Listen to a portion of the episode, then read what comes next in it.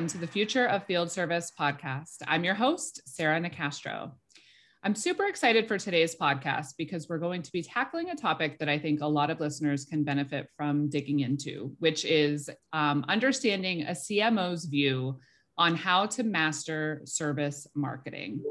So as um, companies move, you know, more toward uh, advanced services, outcomes-based services, as some of our manufacturing listeners move um, toward servitizing their businesses, it's becoming more and more important to rethink um, marketing strategies, or in some cases, develop, you know, new marketing strategies to be effective at marketing those new service offerings.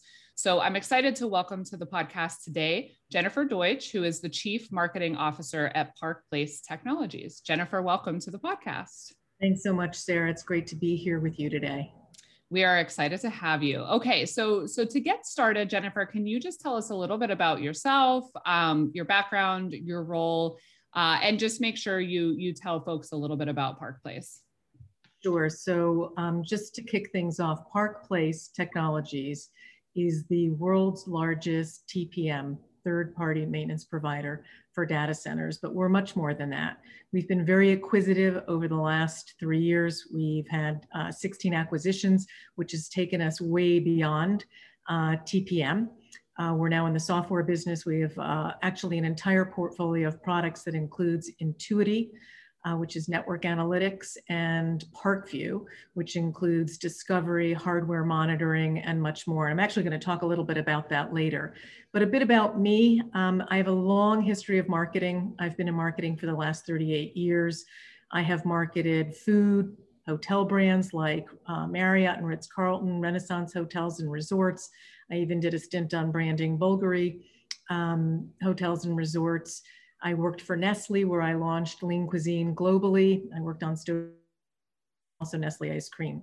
I ran an advertising agency for 10 years. Uh, that was also very interesting because I worked on businesses, anything from industrial vibrators, which was pretty fascinating, to GE light bulbs, uh, Sherwin-Williams paint.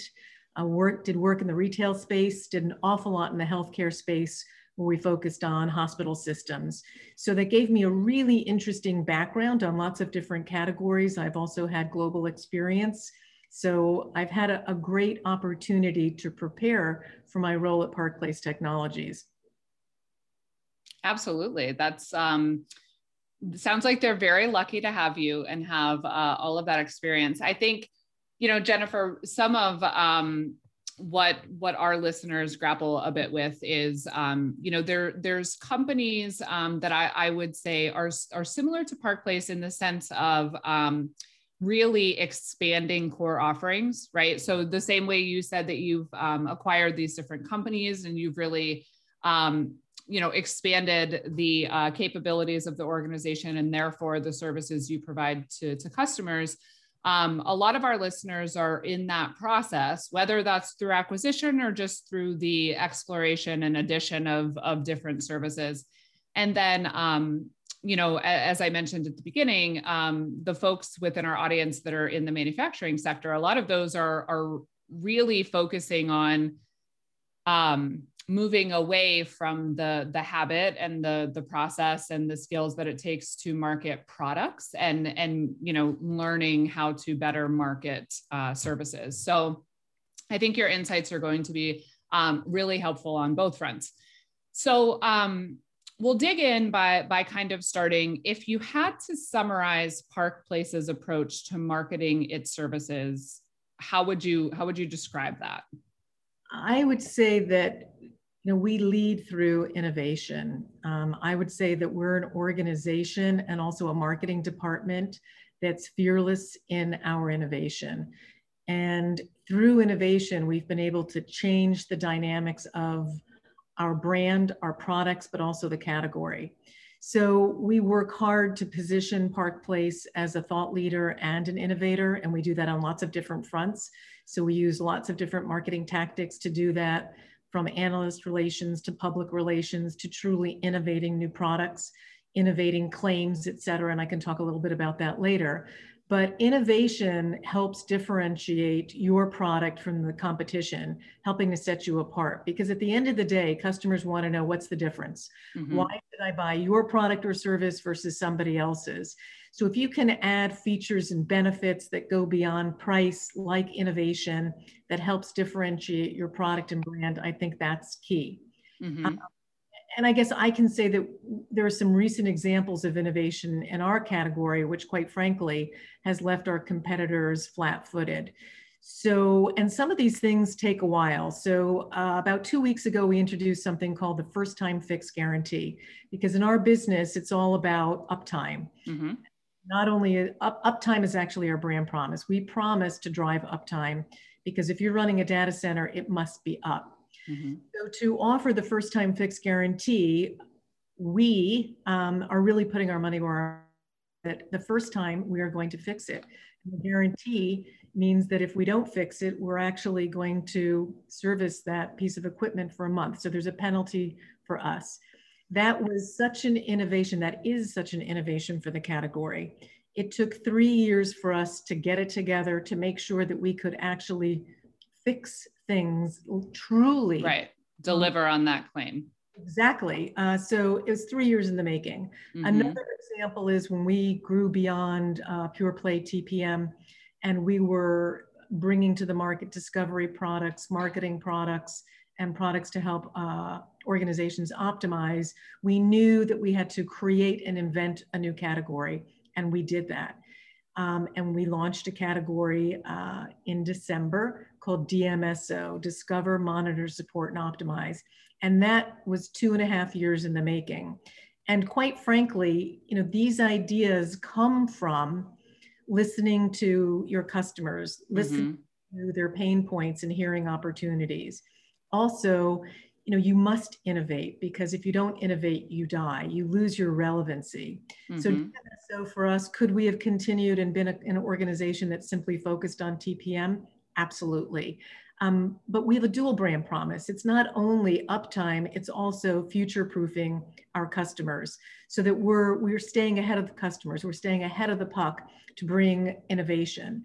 So i think it's important for marketers to have a roadmap for innovation um, not only new product development, but claims and features, all of that takes time.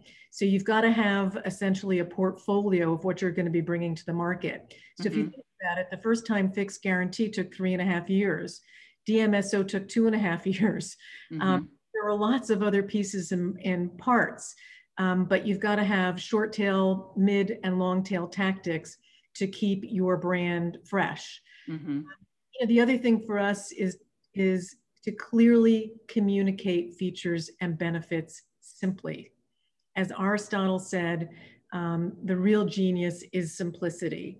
So when you take a look at our tagline, all about uptime, it's a very simple tagline, which quite frankly deliver, uh, delivers a message, what mm-hmm. we're on. And we're using one of the most impactful important words in our category, which is uptime.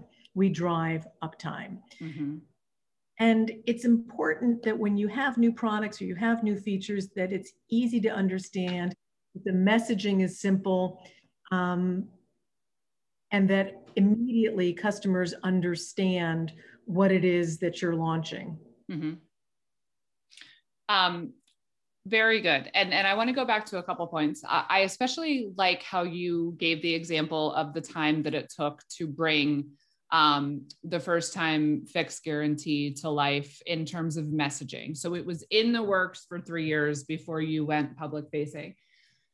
I think a lot of our listeners have innovation in the works. Um, I think that that generally speaking, you know, there there's different degrees, I suppose, and and different struggles along the way. But I think you know many of them are working hard at innovating. I think though that um, one of the things that's lacking is the articulation of that new value proposition in a way that really resonates with the customers. You know I, i've had countless people say you know we invested in in an iot solution so that we could you know monitor our our um, customers assets in real time and, and none of them want to buy it right? And and so it's it's because they're they're selling on the innovation not the value of that innovation. So that, i think that's one of the biggest struggles. So it, it is i think important for our listeners to hear you say some of the things that you're working on now. Um, you know i think for a lot of of the folks within our um,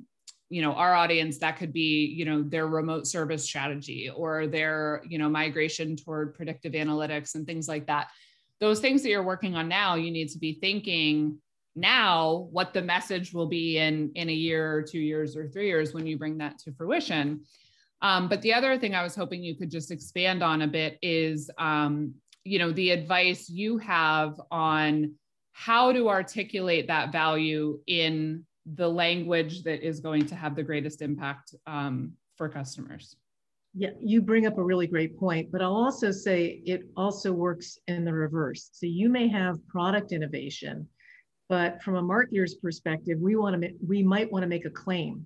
So for example, we did claim research where we threw a whole bunch of claims out, things that we could put a, a stake in the ground and had customers respond and react. So three and a half years ago, we tested the first time fix. We did not have a solution for it. What we then had to do is develop the technology so we could actually launch the claim mm. and make the guarantee. So sometimes it starts with the product, sometimes it starts with the idea. We actually had a product, Parkview, that was in the in the works. So literally we could make the guarantee once we had enough of our customers that had actually installed Parkview. Mm-hmm. So at the end of the day, you can, you know, you can start with an idea and then work backwards, or you can have the product. But the most important aspect is to take the proof points and explain to the customer what the benefits are. Mm-hmm. How will this help you? And by the way, if a product sits on the shelf and um, isn't really gaining traction, sometimes there are trends or things that happen in the environment that may actually help you to accelerate your product. And I must say, the pandemic helped us with Parkview because remote monitoring became a necessity during a pandemic when people yeah. could go into their into their data centers. So you have to be able to also very quickly respond. I've given some examples of things that took two and a half years, three and a half years, et cetera. But you also must be able to respond to trends, respond immediately to needs, and, and be very quick on your feet. But at the end of the day, to be able to very simply explain the benefits mm-hmm. to your customer is the real the real beauty in communicating and in marketing very simply, very quickly. And if you can do it in an arresting way, so you have a headline that catches somebody so that they proceed to read more and learn more, then you have then you have a winner. Mm-hmm. Yeah, that's a really good point. And I, I, love what you said about it can start as an idea as well. Um, and and I want to come back to uh, to talk about that a little bit more in a moment. Um, before we do that, there, there's a couple things um, that I want to have you speak on. The first is something that, that you mentioned to me when we spoke before called a brand activator. Um, and you talked about the importance of a brand activator. So explain what that is and how it works and um, any advice you have on developing brand activators. Sure. So um, a brand activator is a tactic that brings the brand to life. So when you think about a brand and the personality of the brand, and you've gone through your branding exercise, at the end of the day, you need proof points so that you can say, yes, that is my brand. And so I think a great example might be the Ritz Carlton. So the Ritz Carlton is known as the ultimate in luxury. Um, you know, their their credo was ladies ladies and gentlemen. Eh, you know, the, the message there is, is the staff are ladies and gentlemen, they're genteel folks who are ser serving connoisseurs of consumption, right? Someone who stays at the Ritz Carlton, um, a room is a room is a room, right? For $79 at um, the Red Roof Inn or $779 at the Ritz Carlton. It's four mm-hmm. walls, got a bed. What is the difference? So the Ritz Carlton brand um, is a brand that caters to connoisseurs of consumption. Consumption. people who want to be recognized, people who want the best of the best. So brand activators, which are very easy to understand for a brand like Ritz-Carlton would be that in the brand guidelines, and by the way, I developed the brand guidelines for the Ritz-Carlton, there are no fake flowers at Ritz-Carlton. All flowers are real and they're fragrant because when someone walks into a Ritz-Carlton, they should be able to tell with all of their senses that they're at the Ritz-Carlton. So it's what they see, what they smell, and what they touch. So it's fine silks for the furniture, fresh flowers, like a stargazer um, lily, etc. And when they're greeted by the staff, there's a language guide. So very often someone at the Ritz-Carlton will say, my pleasure. Um, staff is different at the Ritz-Carlton than it is at another Marriott brand, um, let's say Renaissance hotels. So people are screened for their service orientation. So I think it's easy to be able to identify and source brand activators for a brand like the Ritz Carlton. Everything from their blue water glasses to dress code, etc. So at a technology company like Park Place, a brand activator might be a little more difficult to define. Um, and I would say that we had to invent them. Mm-hmm. So, some brand activators for us would actually include our client advisory board. So, we've got 36 customers who are on our advisory board and we touch base with them. We provide them the opportunity to beta test new products. We listen to them, we understand what's going on in their environment. We provide them with the opportunity to surface topics that they want to talk about, etc. We have a huge e-service e-services initiative that Nicola's really been spearheading. Um, and included in that is, is that we are the first to bring a mobile app to the marketplace.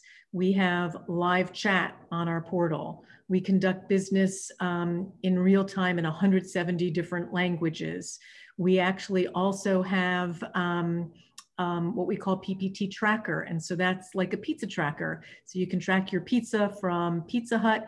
You can actually track your parts and your engineer from Park Place so you know when the part will arrive and the engineer will arrive. The first time fix guarantee actually also is a brand activator.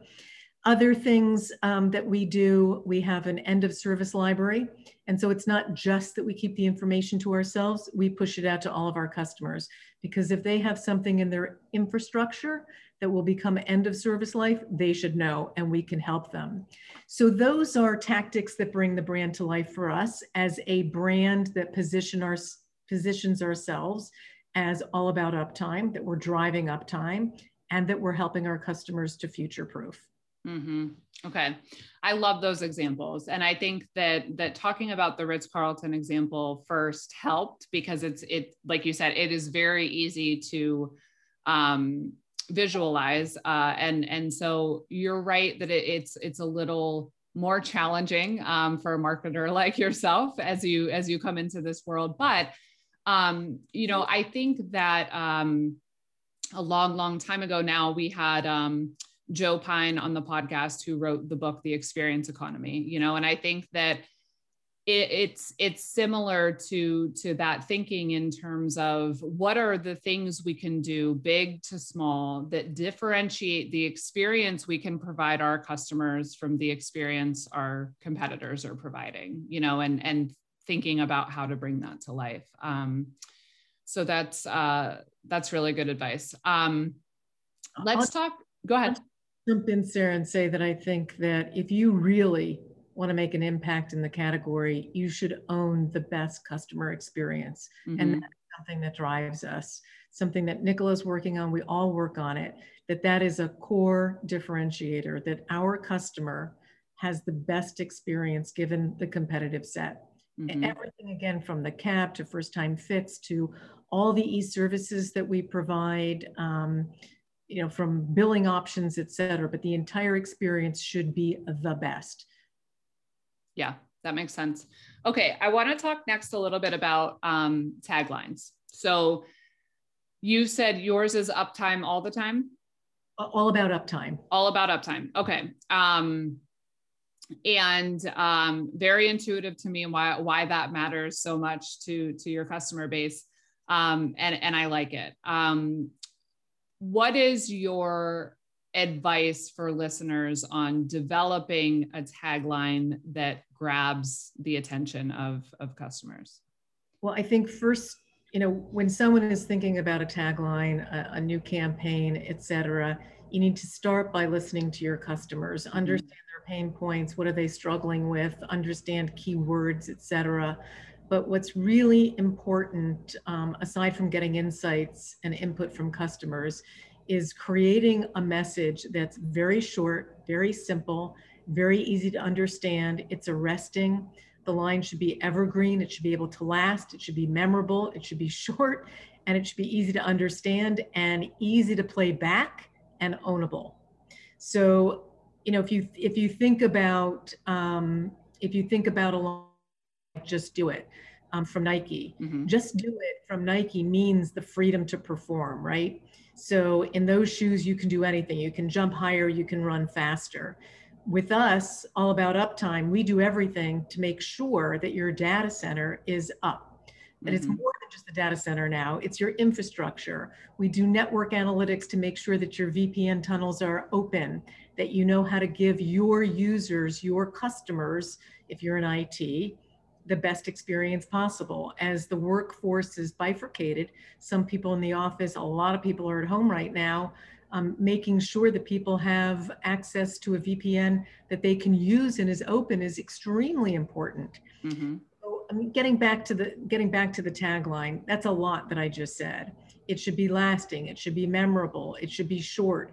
In other words, your your your tagline really should not be more than more than five words. Mm-hmm. It should be easy to understand so that somebody gets it. All about uptime is pretty easy to mm-hmm. understand. Just do it, quite frankly, makes you think of a lot of different things um, and, and your performance. But it must be ownable and it must be easy to be easy to play back and easy to read. And those are a lot of the same criteria, quite frankly, that you evaluate as you're looking at logos. Mm-hmm.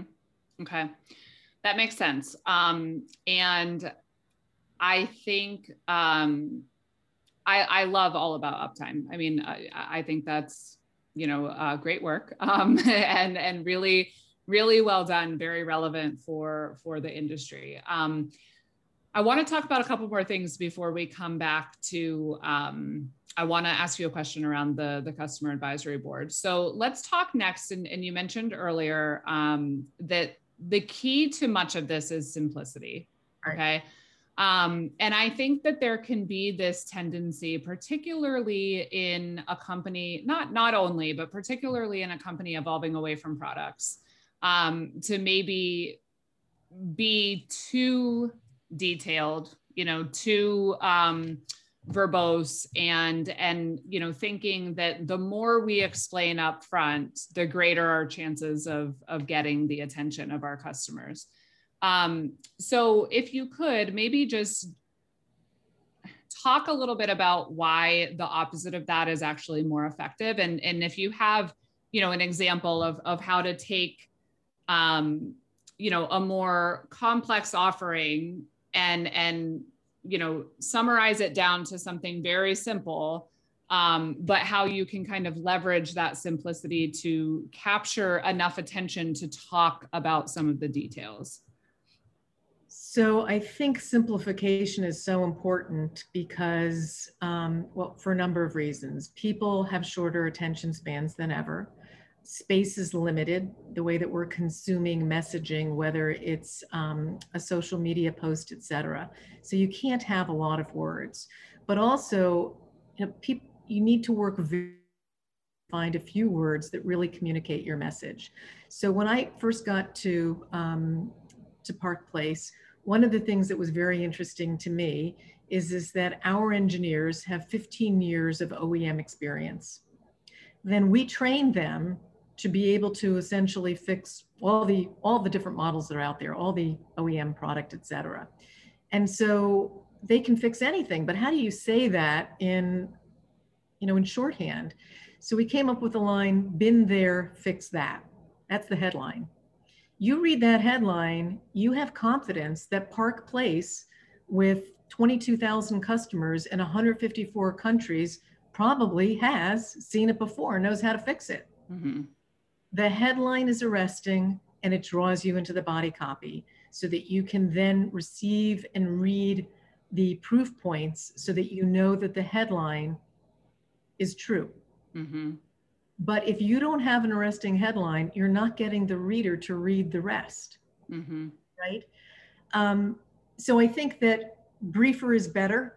And as I said earlier, Aristotle said the real genius is taking the complex and making it simple. Uh, we, I have another example, and that is, is that the entire infrastructure scenario is very complex. And I'm a marketer that came from the food industry and the hotel industry really into the tech space. So I needed to make things easy for me to understand. So when environments are really cluttered and they're complex and we have a product that simplifies things, what does that mean?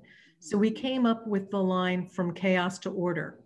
And we actually created an infographic that showed chaos and then streamlined. Mm-hmm. And that was the line that we used to introduce Entuity network analytics, because if you have the analytics, you can take your chaos and turn it into order.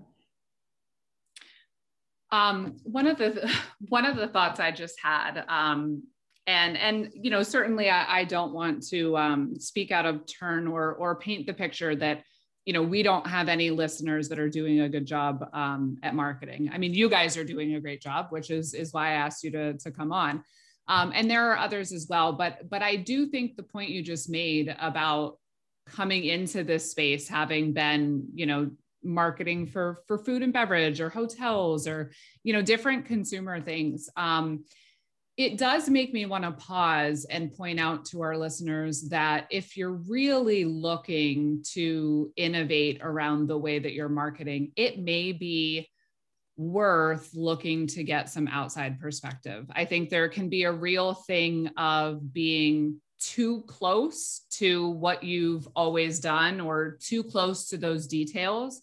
And that need you had to simplify the messaging in a way that you could understand it coming from from the outside in um, i think is what helps make it so catchy for all of your customers to to understand it. You know i just i think about if you think about the different personas within your customer base of course there are technical people that you know would understand all of this complex message but there's also you know business leaders business own, owners that don't care about all of those specifics. They want to know that they can come to park place for uptime. You know those those are the the it's the synopsis of what matters to them. So i think that um what what you just said just just made me think about the fact that you know for some of our listeners that are struggling with with marketing in a new or different way you know the the benefit of some outside perspective you know might be worth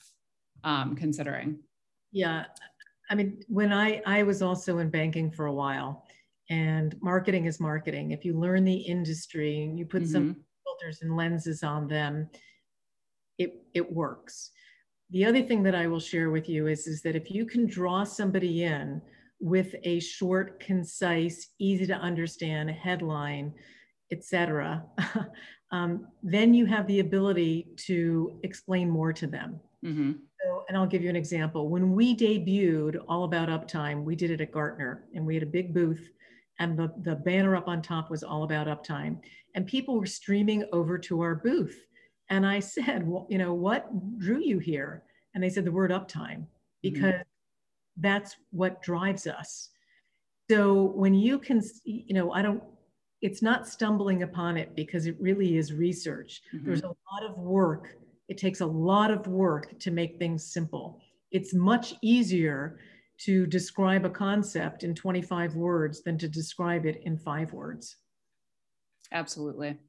Um, talk a little bit about with the different messages you've developed um, for the different you know services you provide for the company tagline um, you know all of those things talk about how you you a b test um, some different options to find what's going to resonate best long, long ago, you would A B test in controlled environments and it was expensive. Today, with digital, it's very easy to A B test. You just simply run two campaigns and see which one um, tests better. Mm-hmm. And you can change your variables in real time. And that's what the digital environment has provided to us. So you can analyze your data. Um, again, it's very easy with digital. We've got some um, technology that we employ from Sigster to um, a Drift chatbot, and we can change things immediately and see if there's a lift. Because for us, at the end of the day, it's all about getting the lead. Mm-hmm. the lead, then we're winning, and we have a we have a very high conversion rate. So A/B A/B testing today is easier and mo- more cost effective than it's ever been because of the digital environment. Mm-hmm. Um, with uh, all about uptime, um, what what was an what was an alternative that you tested out? I know I'm putting you on the spot. Um, you know, we had we actually had three campaigns, and one of them was focused on um, one of them was literally focused on the hardware, showing the hardware, mm-hmm.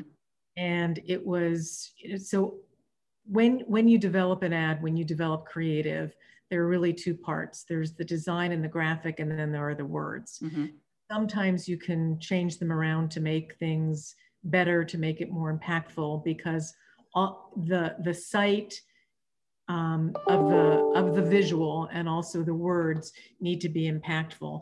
The truth of the matter is is that all about uptime was so overwhelmingly positive that concepts two and three didn't make it. Yeah. The other truth to the matter is is that when you find other concepts that are actually strong, you keep them. Mm-hmm very often you'll swap it out. Um, let's say swap out swap out a tagline in four to five years, et cetera, or if it starts to get stale, or if you get negative feedback. Mm-hmm. That, that hasn't been the case with us. Um, and if you do come across something that is very positive, it lasts a very long time, and you're building equity mm-hmm.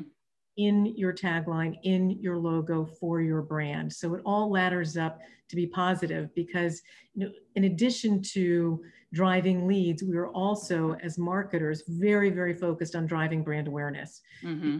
If you don't have brand awareness, um, you're really challenged. And mm-hmm. able to drive Park Place brand awareness tremendously over the last three and a half years. Okay. Um, how long have you been at Park Place? I, I, you may have said at the beginning, and, and I didn't, um, I didn't catch it if you did. So I'm coming up on my fourth anniversary. Okay.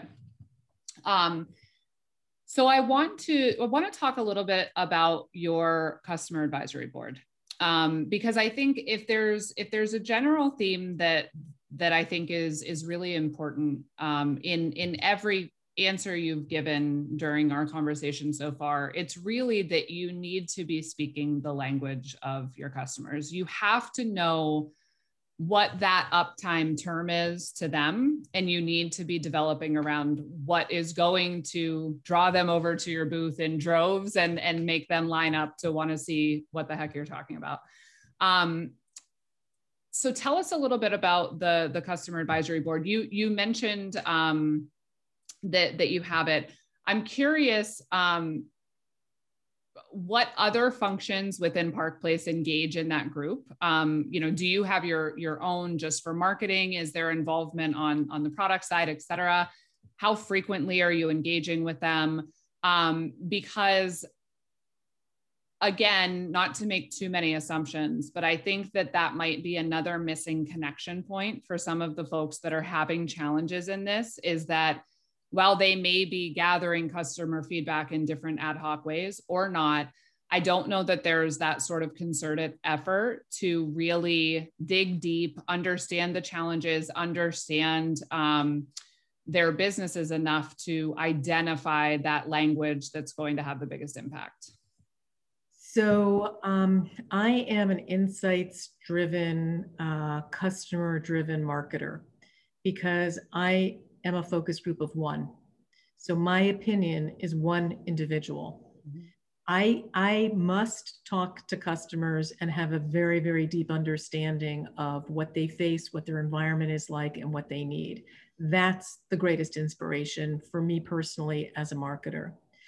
our customer advisory board is made up of, as I said, 36 customers who have varying titles from CIO, data center manager, and everything in between. So it's great because we get a diversity of thoughts and opinions.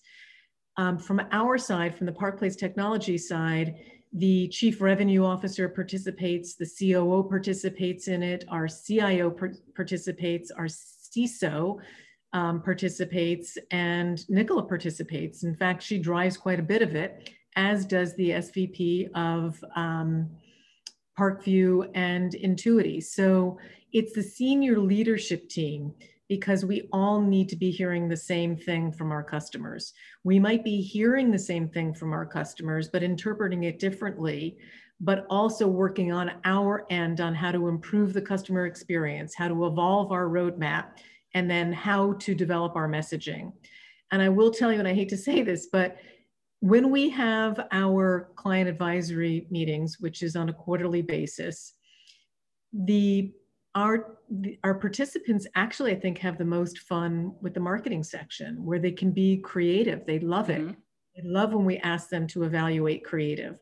Separately i send invitations out to our cab members to participate in focus groups where we'll be chatting about um, anything from what are your plans for the edge to um, can you take a look at these wireframes from our new website just want to understand whether uh, the organization is right and intuitive to you. So we have uh, a huge cross section from Park Place participating. We meet on a quarterly basis, but I do reach out probably once a quarter for focus groups, and we have them at different times. And by the way, our cab is global. So we have people from the UK, from Ireland. Um, we have our first member from Singapore. It's going to be joining us in June. Um, all the cab meetings have been in person until um, the pandemic, and now they've been virtual for the last year. And I assume you're looking forward to getting back to in person.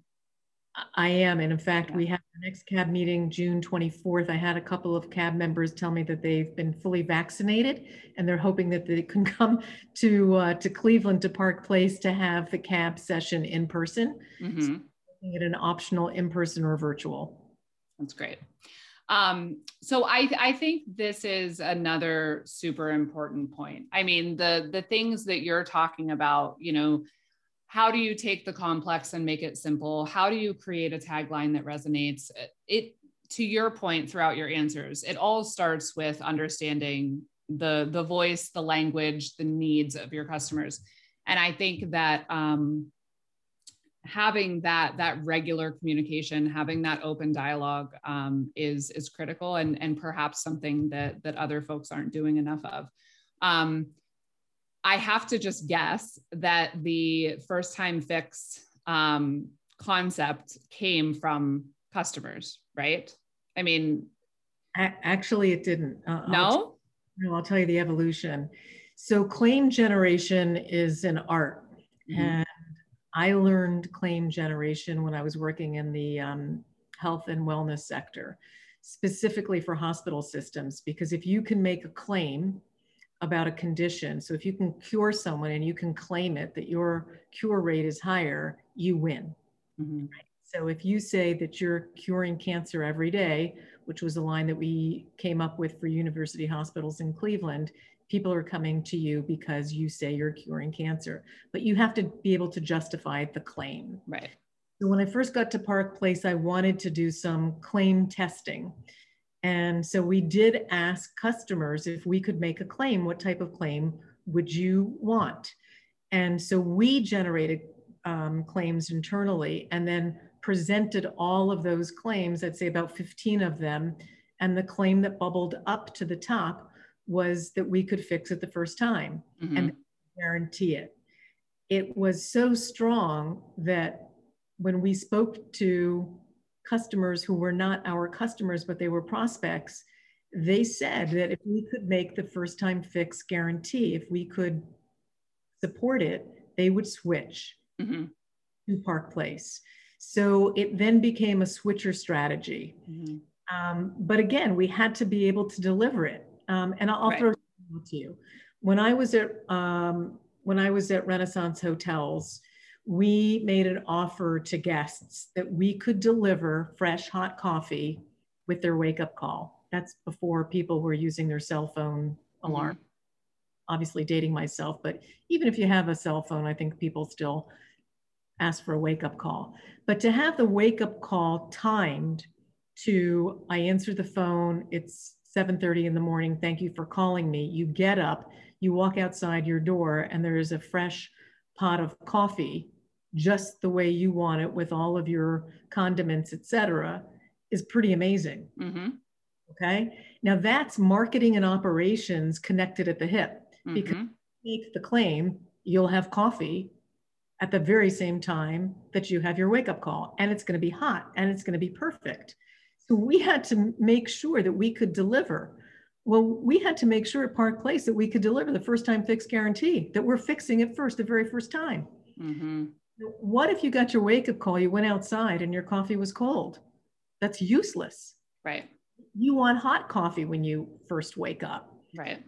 You want it not only to be hot, but you want it to taste good. Mm-hmm. that was a real operational challenge. And that's why, um, you know, in, in my lifetime as a marketer, I have literally always been connected to operations very, very closely. And also mm-hmm. that we're connected at the hip that if we say that we can do it, we must be able to deliver. Mm-hmm. It is, mm-hmm. and if you can't deliver on the promise, you've let your customers down. They won't right. trust. That's so you just gave me a really good idea for another podcast we could do together, which is talking about the the alignment and the the sync between marketing and operations. It, it's a it's a very good point. If you start making these claims and then don't make good on them you know you you go from improving your brand awareness to ruining your brand perception pretty quickly right so um that's a, a really good point okay i know we're we're running out of time. Um two more questions for you jennifer. The the first is what would you say are the biggest um lessons you've learned in marketing park place technology services? So um, I think that the first thing that I that I really synthesized and, and, crystallized for me was really the value of customer service and to be the best in the category and that you need to keep innovating. Because i have to tell you something we we run so fast and we run so hard to come up with innovative thoughts and ideas and our competitors um, sit back watch and then they emulate. Um, i can tell you that you know we have the tools to see who is sitting on our website.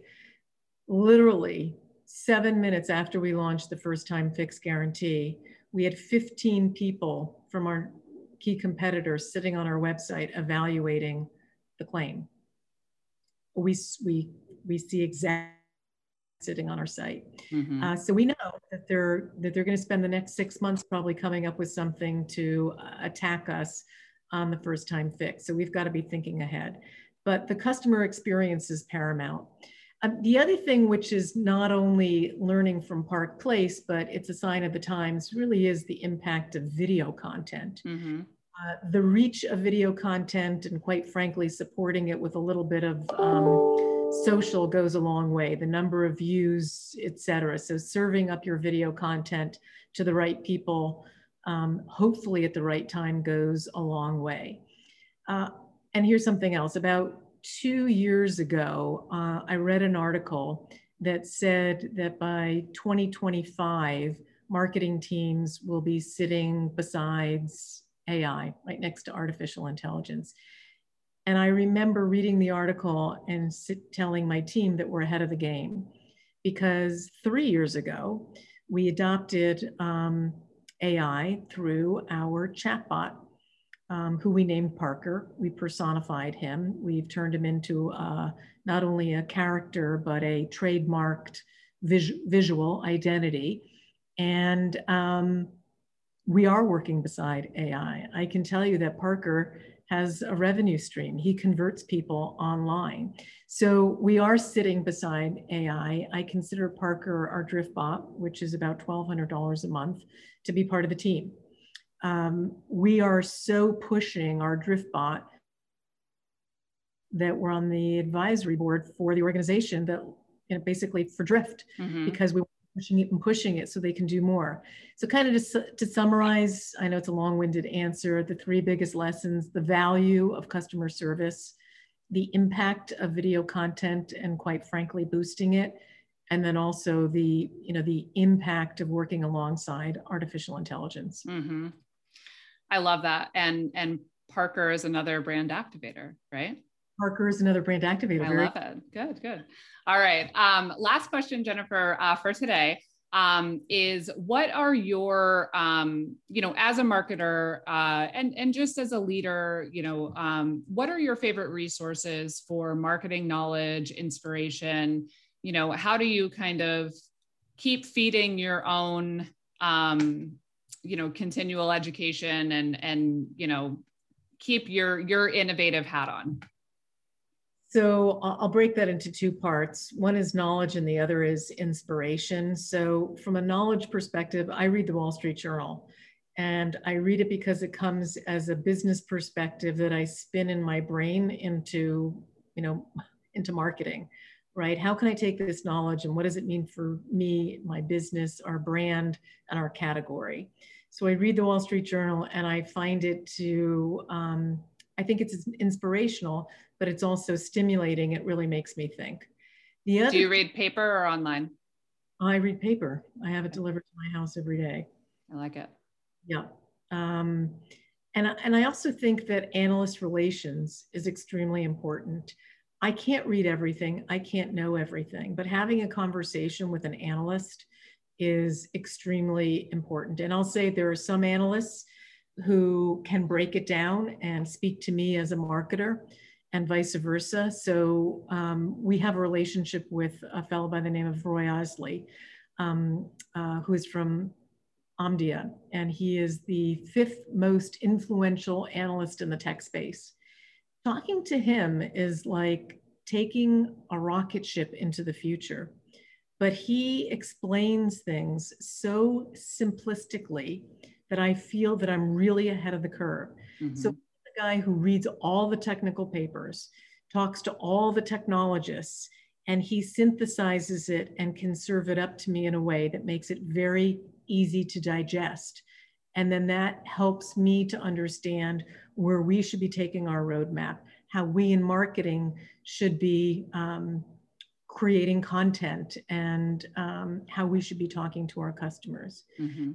From an inspirational perspective, I get inspiration from my team. For the size of our business, uh, I have a fairly small team. I've got 11 people on my team, and I am the oldest on my team. And um, so we have people that range in age from, I'll say, 23 to 58 on the team. And from the young talent um, and the diversity, I learned an awful lot. Um, you know, a 25 year old looks at social very differently than I look at social. Mm-hmm. Uh, so I've got a 25 year old who runs our social program, and I've got a content guy who's uh, used to write for Rolling Stone. I also have a guy on my team who was uh, an agency veteran for 20 years, who was never in the tech space and he writes copy for us beautifully. Mm-hmm. The team inspires me. Um, and again, I think that the diversity in age, interests, etc., uh, really helps us to be a very well-rounded team. The other thing that I do for my team, which I actually think is really helpful and beneficial, is we have a, first of all, we meet every day. Um, and now during the pandemic, it's cameras on mandatory. So everybody has to be in the daily meeting with the camera on and once a week, we do a deep dive into technology, into our own technology. So that, because if we don't understand the technology, we can't write about it, we can't speak eloquently about it, we can't explain it, we can't develop um, pitches. We also work with HR. If HR can't have a recruiting script that clearly communicates, we're not going to have the right people on our team. So, again, another long winded answer, but I'm inspired by my team and by folks within the organization. I think that's really cool. Jennifer, thank you so much. Um, I really, really appreciate you um, coming and, and sharing openly and giving such great examples and, and food for thought. Um, I would say to our listeners, you know, I approached uh, Nicola, who, who's been on the podcast before, to connect me with Jennifer um, because you know just through watching what you guys are doing on linkedin and and the different messaging that you're creating um, you know, I was impressed. I think that, you know, you probably don't need any more companies coming in and sitting on your website looking for inspiration, but I would actually urge everyone that listens uh, to this to do just that. Um, you know, follow Park Place on social and and check out what they're doing because it, it really is um, it really is good and it it's something that that I think a lot of folks could learn from. So um, good for you for for setting the bar and and you know um, doing such a great job. And thank you very much for coming and sharing. I'd love to have you back sometime. Well, thank you. It's been a pleasure chatting with you. And if any of your listeners would like to have a conversation, I'm very open to it. I would love for you to check out our website. I would also love for you to be our customer and join our client advisory board. So thank you very much. It's been a pleasure chatting with you.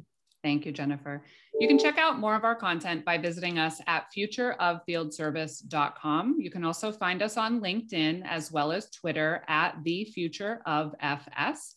The Future of Field Service podcast is published in partnership with IFS. You can learn more about IFS service management by visiting www.ifs.com. As always, thank you for listening.